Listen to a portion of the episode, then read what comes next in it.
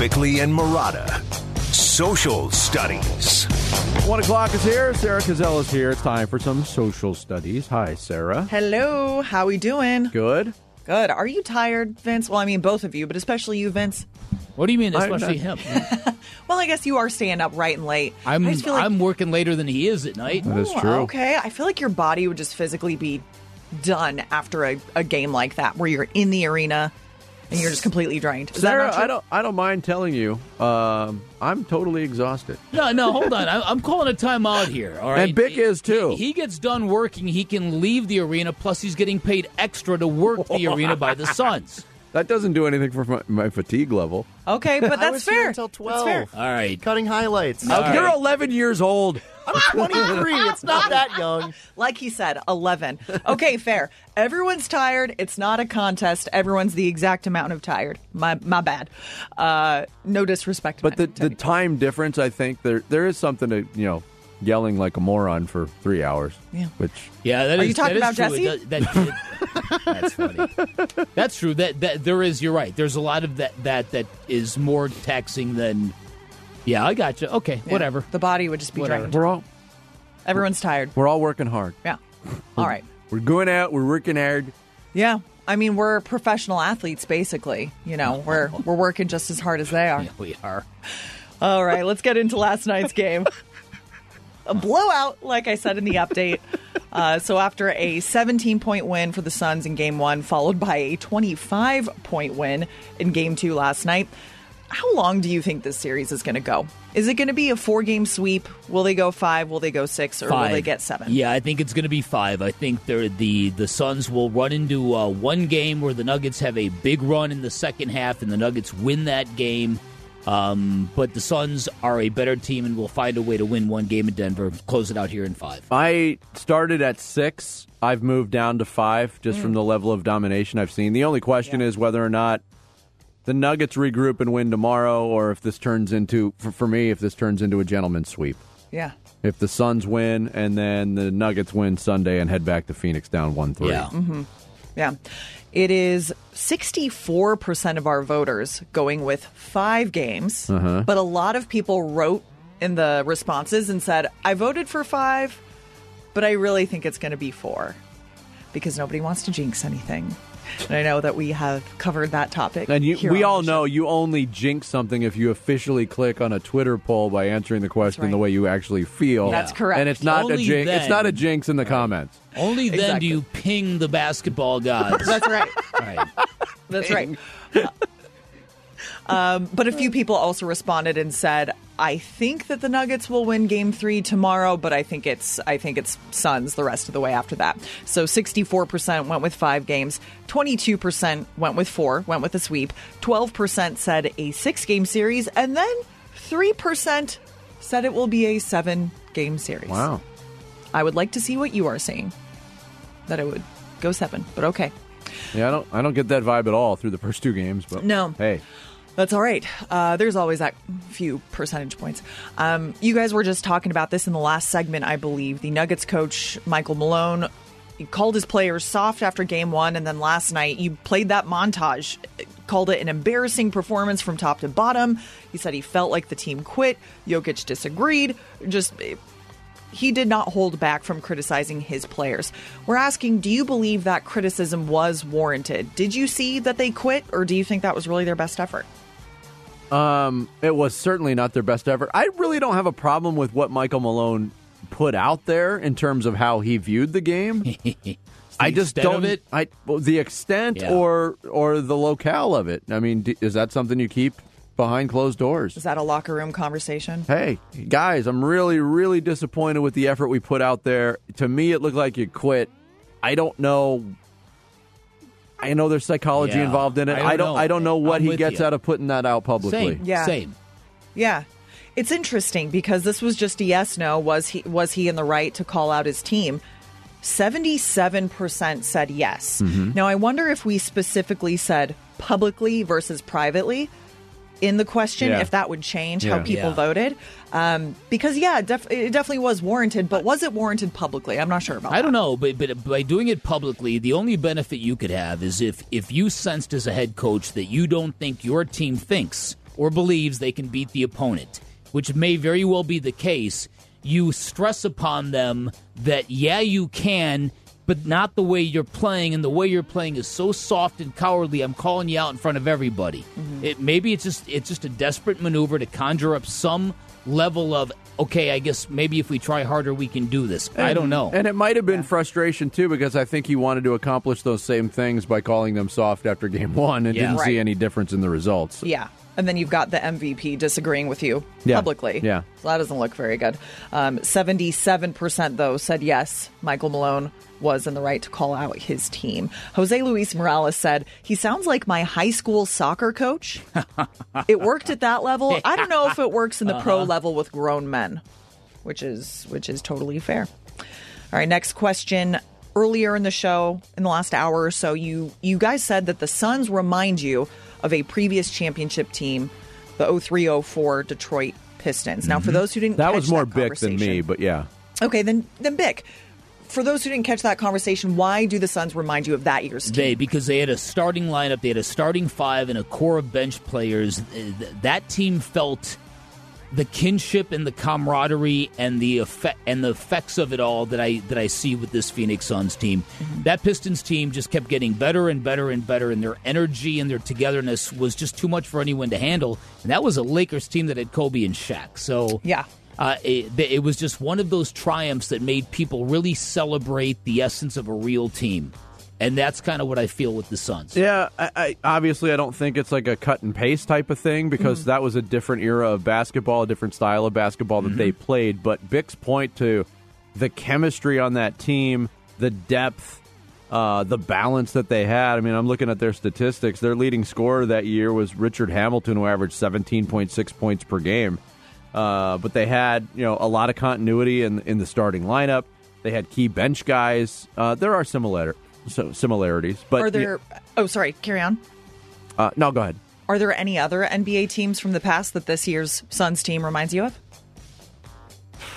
That's such a hard question because I'm so focused on Suns history. This is That's fair. unlike any other Suns team I've ever seen. Yeah, Yeah. I'd agree with that. Yeah. Okay.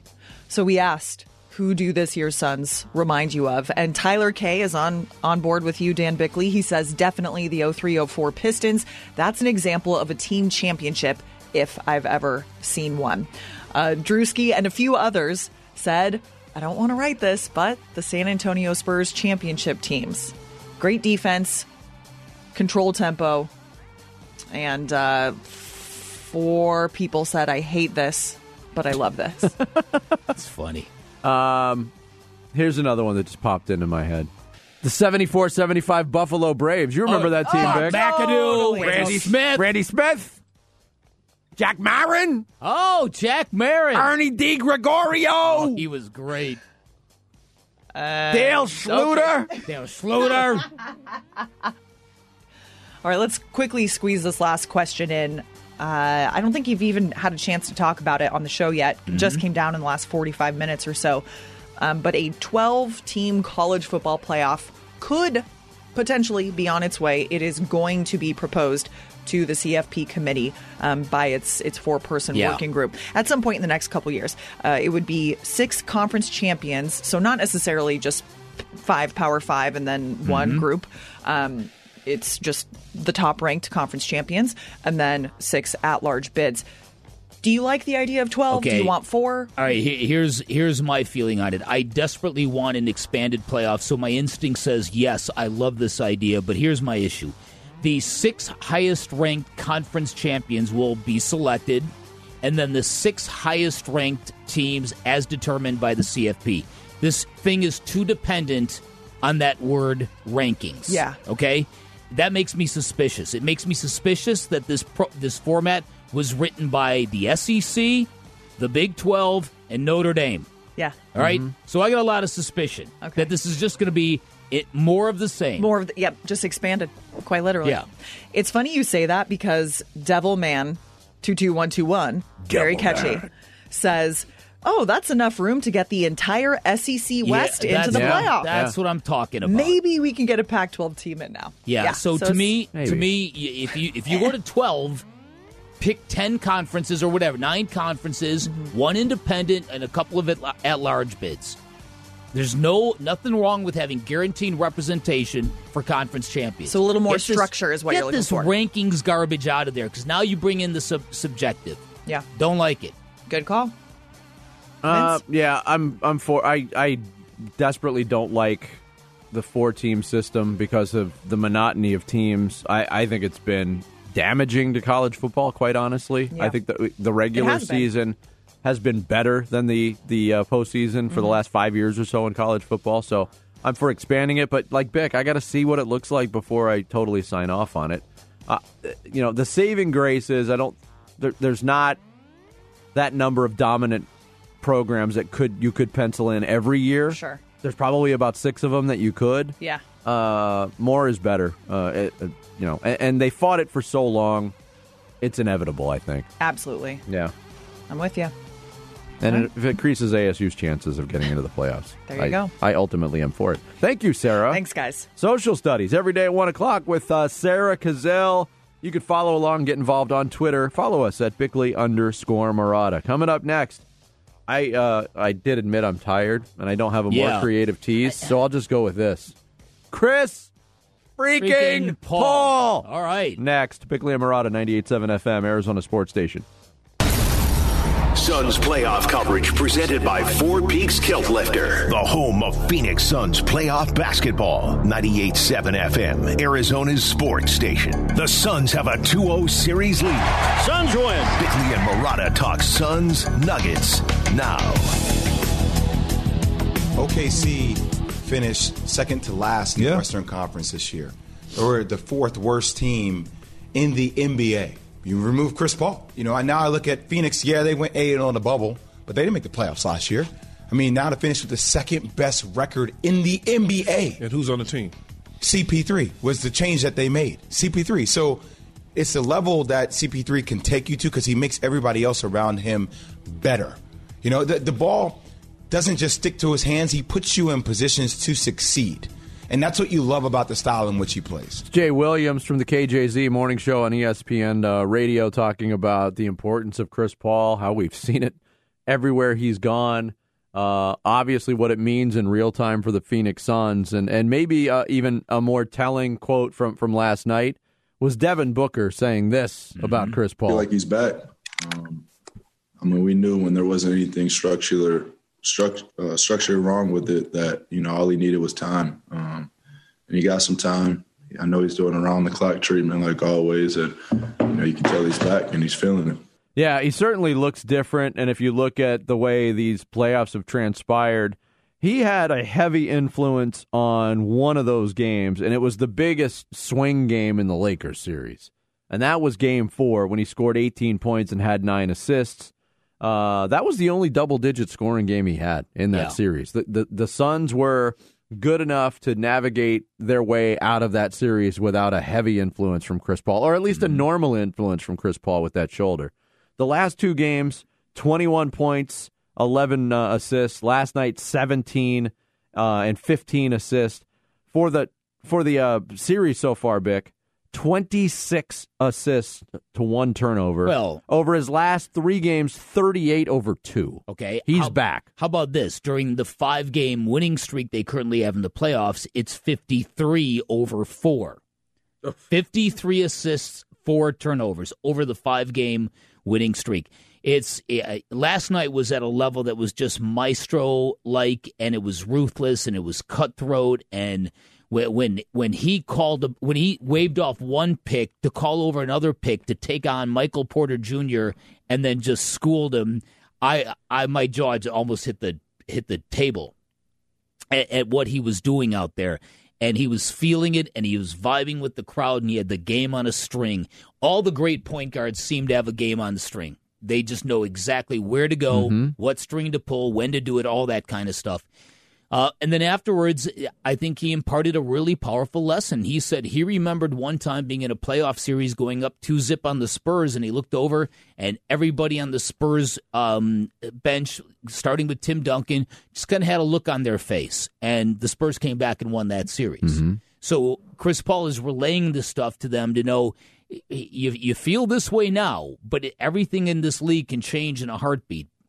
Just I'll just say this: I'm just really happy that if he's that he may have put the shoulder issue pretty much behind him. Yeah. because that would that was not a fair ending to everything he has brought to Phoenix. No, I totally agree. Uh, here was Monty Williams about the game management skills of CP3. Yeah, he's just he, he, he manages games better than anybody that I've ever been around. You know, he just understands once he gets an idea of the offense and, and the guys he's playing with, he has the ability to you know use his talents to make everybody else better and then he, he knows when to, you know, take over in moments. So you know, guys have to make shots, but you know, Chris is one of the rare guards that can put passes right where they need to be, so guys are more effective when they catch the ball.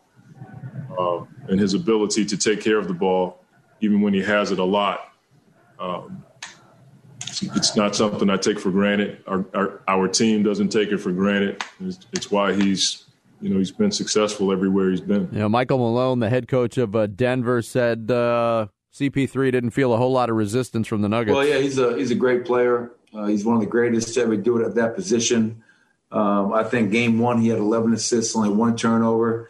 Uh, so obviously Chris Paul doesn't see us, he doesn't feel us, uh, and we're not impacting what he's trying to do uh, in any way, shape, or form. Actually, um, and I think you could say that pretty much for the Phoenix Suns roster. There's uh, there's more brilliance for, from Michael Malone that didn't even make the montage. he doesn't even Yeah. feel us. Yeah. man, right? he is pissed. Oh my goodness. Yeah, and that's that's I mean but it, but if he's if he calls his team soft and they do nothing about it in game 2 and now he's I don't know what he's trying to summon up. We we'll see. It might be just a, a, a- an air of desperation. Chris Paul, by the way, uh, after struggling from the free throw line at times in the first round, and struggling for him is missing a couple. He's six for six from the free throw line, f- uh, four from four of five from three point range in this series so far. Yeah. I agree with Devin Booker. Mhm. He's back. He's back. I'm back. WWE SmackDown is coming back to Phoenix Suns Arena on August 20th. Tickets go on sale this Friday at 10 a.m., but you can win a pair now by visiting the contest page at ArizonaSports.com. Coming up next, Kyler Murray was at the Suns game last night, wasn't wearing an A's hat, but a recent tweet suggests that still might happen on a regular basis in the future. We'll get into that and more next. It's Bickley and Marotta, 98.7 FM, Arizona Sports Station.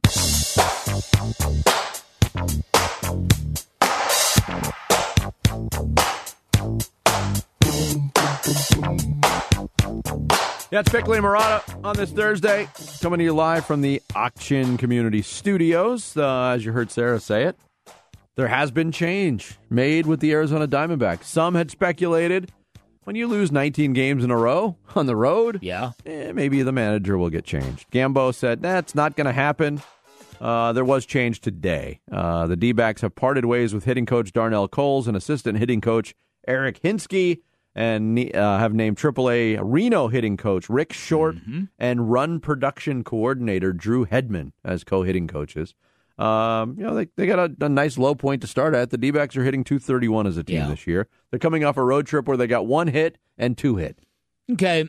Um, this is really I don't. Know, this is like rearranging deck chairs on the Titanic to uh, to to borrow a phrase here. Uh, most professional hitters have their own hitting guys. Um, they have a form and a technique that has been born through a lot of individual effort. Hitting coaches and assistant hitting coaches, they are valuable to see and to diagnose when swings get a little hinky or long or broken.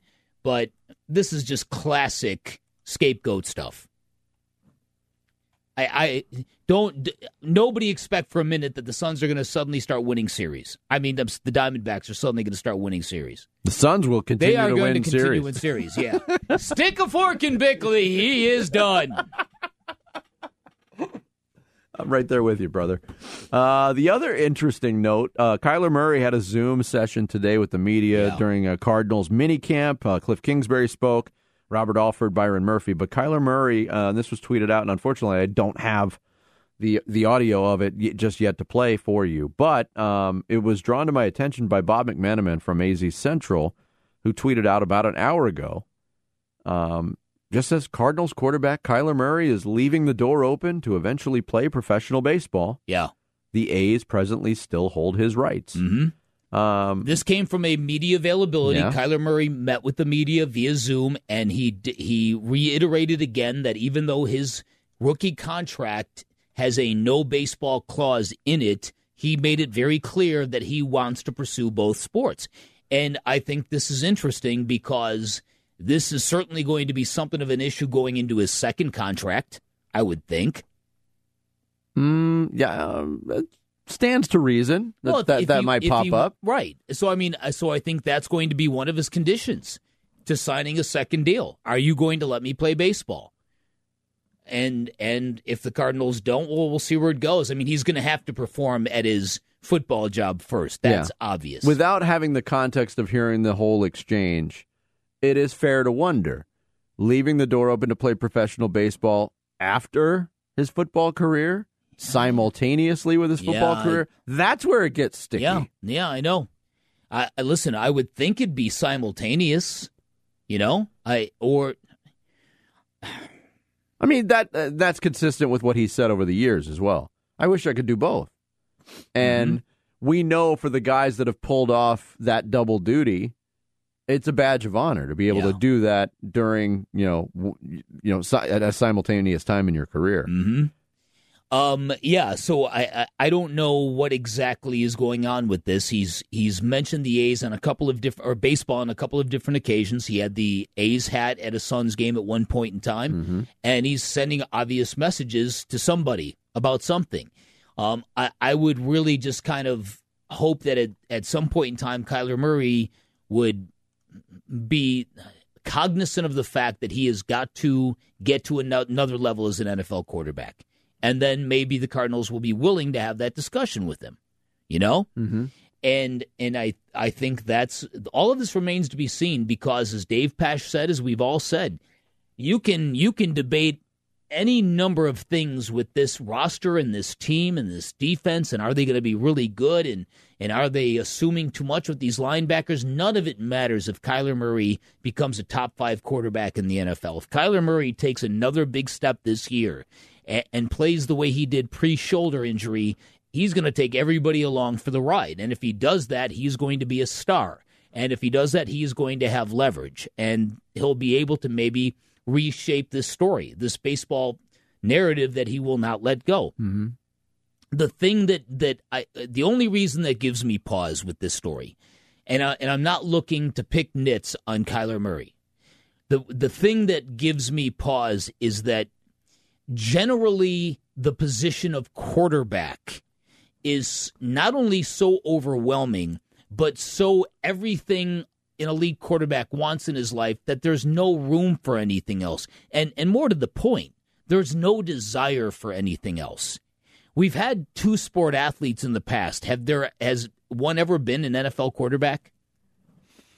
Deion Sanders, no. Bo Jackson, no. Brian Jordan, no. Um, Russell Wilson dabbled, Maybe. but that was Okay. during spring. Okay. I Yeah, have to really rack my brain. I just I I don't know. I just I think that it it just it seems a little bit odd to me that the position of quarterback doesn't give Kyler Murray enough satisfaction that he can put baseball completely to the side at the moment.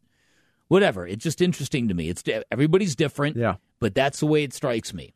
Uh, yesterday, DeAndre Hopkins, receiver for the Arizona Cardinals, he had a Zoom session from uh, minicamp, and he uh, was asked about, hey, what with you, Kyler Murray together, what can this offense look like in year 2 I've only had two quarterbacks that I've had a chance to play with more than two years, and uh, obviously, you know, this Deshaun and Kyler, um, and you know, I've had over like 13 some quarterbacks. So obviously, you know, each each each year it gets better uh, with chemistry and us just getting to know each other and uh, you know how we play. So I'm looking forward to it. Um, you know, Kyler is amazing.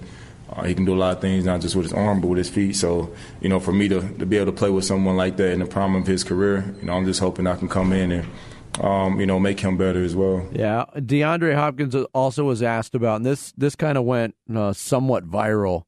His quote about uh, being traded for second rounders he was asked about what does it mean to you that a, a, a wide receiver of your quality, a wide receiver of the quality of Julio Jones, were both traded for second rounders? Here was uh, D Hop on on that subject. That would not work first round picks. That the first round picks are are better than us. That's basically what uh, I would like to see a first round pick that could do what Julio and myself do.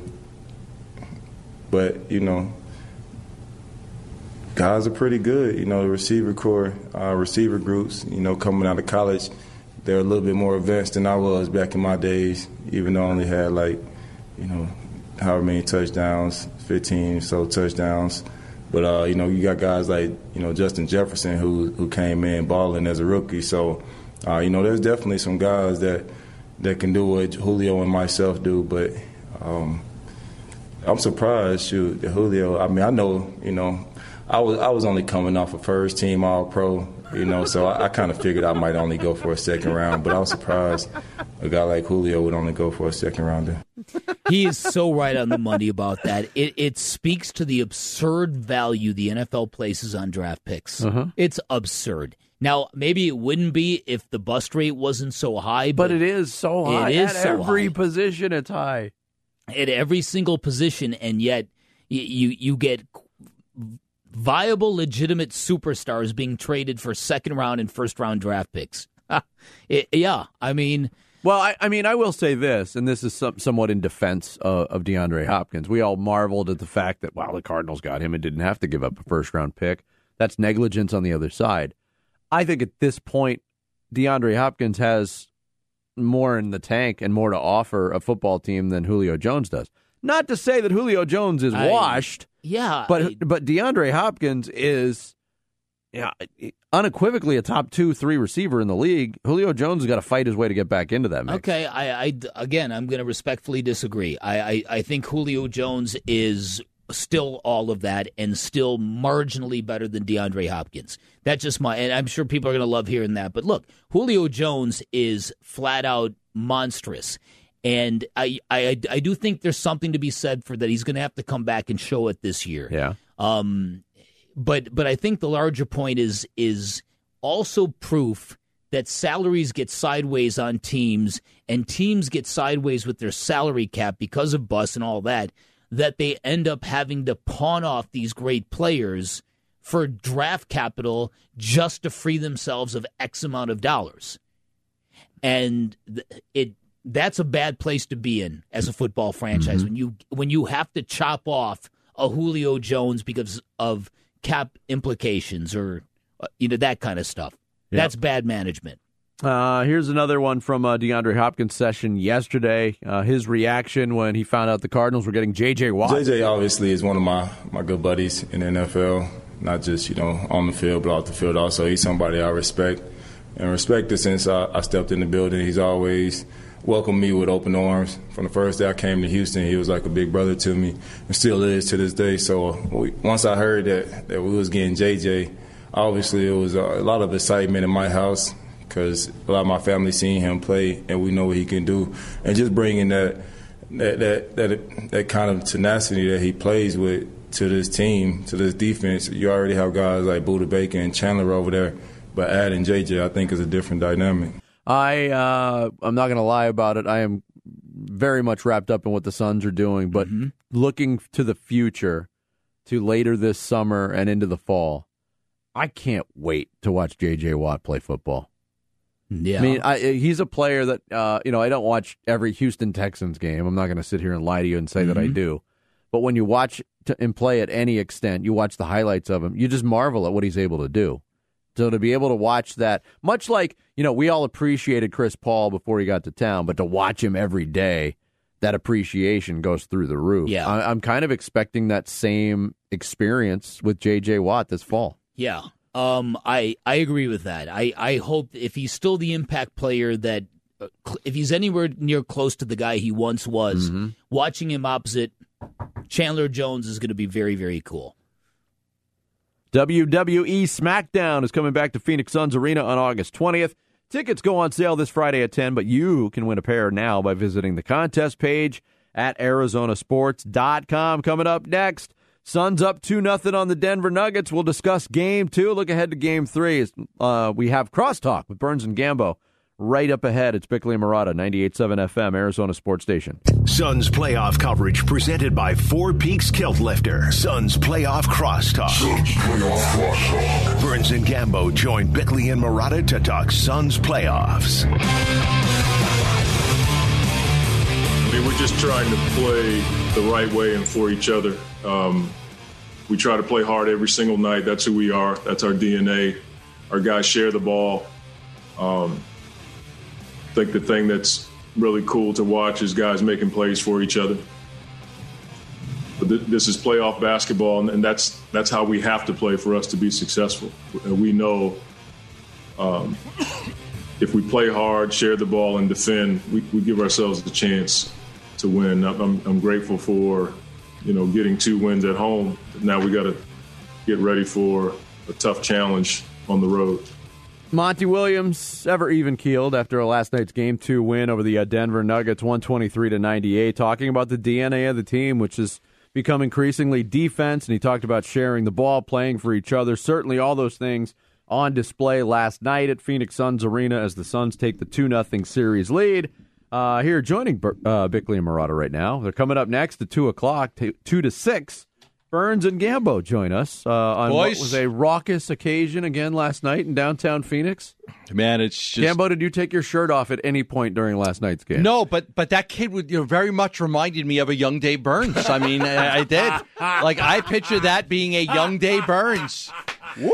I'll tell you this. I'll tell you right now, boys. He's not wrong. That Yeah. that's. I mean, slight- slightly pudgy, very Yeah. enthusiastic, Uh-huh. loves Enthusiastic, loves the Suns, I a could- little pudgy, sure. I, I could. That kid was probably what ten years old. I could. I could see me circa 1981 looking like that, and maybe even doing something like that at a Suns Wasn't game. Yeah. that just the perfect symbolism, though? Just a little kid just died. And, then, and then the grandma behind Oh. him who oh. was losing her Oh, mind, which is man. really the icing on the cake of that video with the laugh she had on her face. I, I don't know how many people you guys talk to out of state. I'm I'm in a group chat with a lot of my friends that are living in New York and Florida, and man, they just all I hear is about this. crowd. Oh my god, that crowd, that crowd. What's it like? What's it like? You're at the. Uh, so many people are just commenting on this crowd. Like it's not just like the national guys like Stephen A. Smith and Kendrick Perkins. Man, I mean, my, all my friends that I'm in group chats with Yeah. are all texting me about the crowd. It's uh, it's been amazing, and we've spent a lot of time. All of us have spent a lot of time in that arena during the postseason. But I honestly think, and I know this isn't basketball related, we'll get into it. When that kid took his shirt off last night, was about the loudest I've heard that crowd get. It was not. I mean, the players stepped out of the huddle to Yeah. see what was going Yeah, on, they, and had they their- stopped listening to Monty. Yeah, Chris They Paul's did. like, "Hey, get get back in the huddle, Chris." well, game one they were behind. Yes. And so when the crowd kind of elevated them to take the lead, to get back in the game, to take the lead. Yesterday, they the Suns just bludgeoned them. Yesterday, they bludgeoned them. So they were they the crowd was great last night. They were they were really the crowd was great again, but that little extra ump wasn't needed to push the Suns over the top because they were blowing them out. Burns, Burnsy, what impressed you the most about uh, the Suns' performance last night? Oh gosh, Dario. Um, no, it wasn't Dario.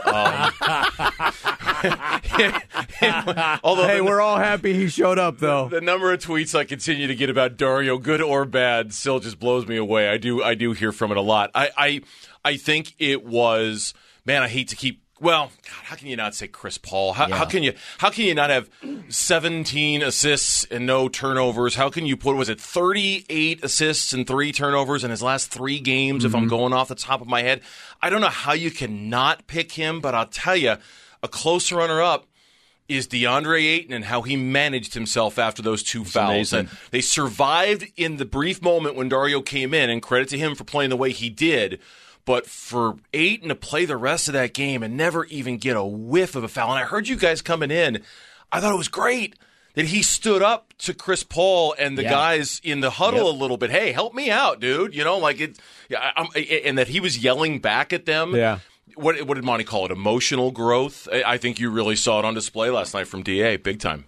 Yeah, and, and that first one he picked up too, th- that could be a, a bad trendsetter because it was kind of a ticky tack w- away from the basket foul when he got tangled up with Campazzo. And uh, watching the replay, a lot of guys down at the table were like, "Eh, that's not much of a foul." But he responded really well, and and again, It wasn't a Nikola Jokic domination, Gambo. He he held his own again No. with the MVP. You know, we're going to talk about this. To me, one of the one of, one of the big factors isn't what the Suns are doing, what Paul's doing, what the A's doing. It's it's what Denver's not doing. Mm-hmm. You know, they beat a very dysfunctional Portland team, Yes. and I th- I think so. We kind of like really didn't.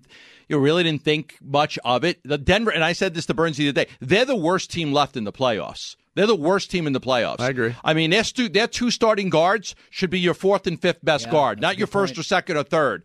Uh, Michael Porter Jr. Is, is killing that team. He's killing him. I mean, he is absolutely. Uh, they the guys hate playing with him. They hate playing with him. He doesn't play any defense. He doesn't pass the ball. He jacks up terrible shots. So that that team is. You know, I don't know that they're going to be able to respond and win a game in Denver. I don't. But to me, a lot of it is what they're not doing because they, then they, they look awful. Like that's not a good basketball team. Atlanta's better than them. Atlanta would beat them in a series. They Oh, I- really would. I agree with that. The- Yeah. Denver is the worst team left in the playoffs, but we don't we don't really think about it because they got by Portland. But you- Portland's a very very dysfunctional organization. Uh, It'll be very interesting to see what Denver does with with their head coach's criticism. Michael Malone. I mean, that was you talk about doubling down. Oh yeah. From game one to game two, That was and- more and than doubling. and- yeah, well, you're right. That's more like tr- quadrupling. Yeah, those are those are words. I mean, look, we've all collectively in this room, we've all been doing this a long, long time, right? Yeah. Those are like third rail dirty words for a coach to use for anybody within the walls and the halls of power of any organization in any sport. Soft, quit. Mm-hmm. I mean, those are those are nasty, nasty words to use, and and I don't know if it's gonna. Is he trying to kick him in the butt, or is it gonna go the other way? Because we saw what Jokic said afterwards. No, we didn't quit. I didn't quit. No, he's already starting to single himself out from everybody else. I don't know. I'll be I'll be curious to see if those words unite or divide. Well, how many how many coaches have publicly embarrassed a team like that? Yeah. I mean Twice. it happens, but I mean I don't know how much are they listening. Wow, he's you know? gone to Look, that card three times in eight playoff games. I think it's a sign of a desperate coach that knows what you said, Gambo, that they're not. They're I done. Mean, th- th- Yeah. They're they're done. They're they're at the end of the rope, and he's trying to milk anything he can out of them. at, at this point, I, I, I think I said this to Gambo last night. Even if Jokic goes off Friday for 40, is that team capable of 70 more points? 80 more points? Doesn't look like it. It doesn't seem. And, I, and, and I, their spirits seem shattered. I'm not, I'm not gonna lie, it's not an original thought. I, I saw that on social media, but I thought it was a really good one last night. Even if Jokic goes crazy, Mm-hmm. I don't know if that team, if it's there for for them to be able to provide whatever else is needed to put up the 120 the Suns are probably going to score against them. Well, because some guys that played really well in the first round, Austin Rivers played well in the first round. He's been not non-existent. Monte Morris has just been dreadful, which is surprising to see. I've always been a fan of his game, and there were people raving about him in the in that first round series. But you know, the Suns' backcourt has dominated to the degree they need to dominate to make this a short series, and I I, I don't see much changing. what did I play think Friday, Sunday? Friday, Yep. Sunday. I, I think, think the Monday we're talking about a sweep. Um, I hope you're right. I, I, you know, I expect the Nuggets to show some life at least tomorrow. We'll see where it goes from there. But this has been, this has been one sided as one sided gets. the first half will decide whether it's a sweep tomorrow. Yep. If the Suns survive, it, it the punch is coming. Uh, Oh I mean, yeah, they're going to have a run at some point. They're going to have a run. They're they're going to punch the Suns in the mouth probably tomorrow after Jokic gets his MVP and there's that emotional surge. But yeah, if they survive that, I think they'll, they'll sweep. Yeah, I know you guys are uh, going to continue to talk Suns, Nuggets. Suns up two nothing. Uh, thanks to our guest today, Kellan Olson, Tim Bontemps from ESPN. Thanks to you for hanging out. We'll catch you tomorrow at ten. These guys are up next here on 98.7 FM, Arizona Sports Station. We'll see you.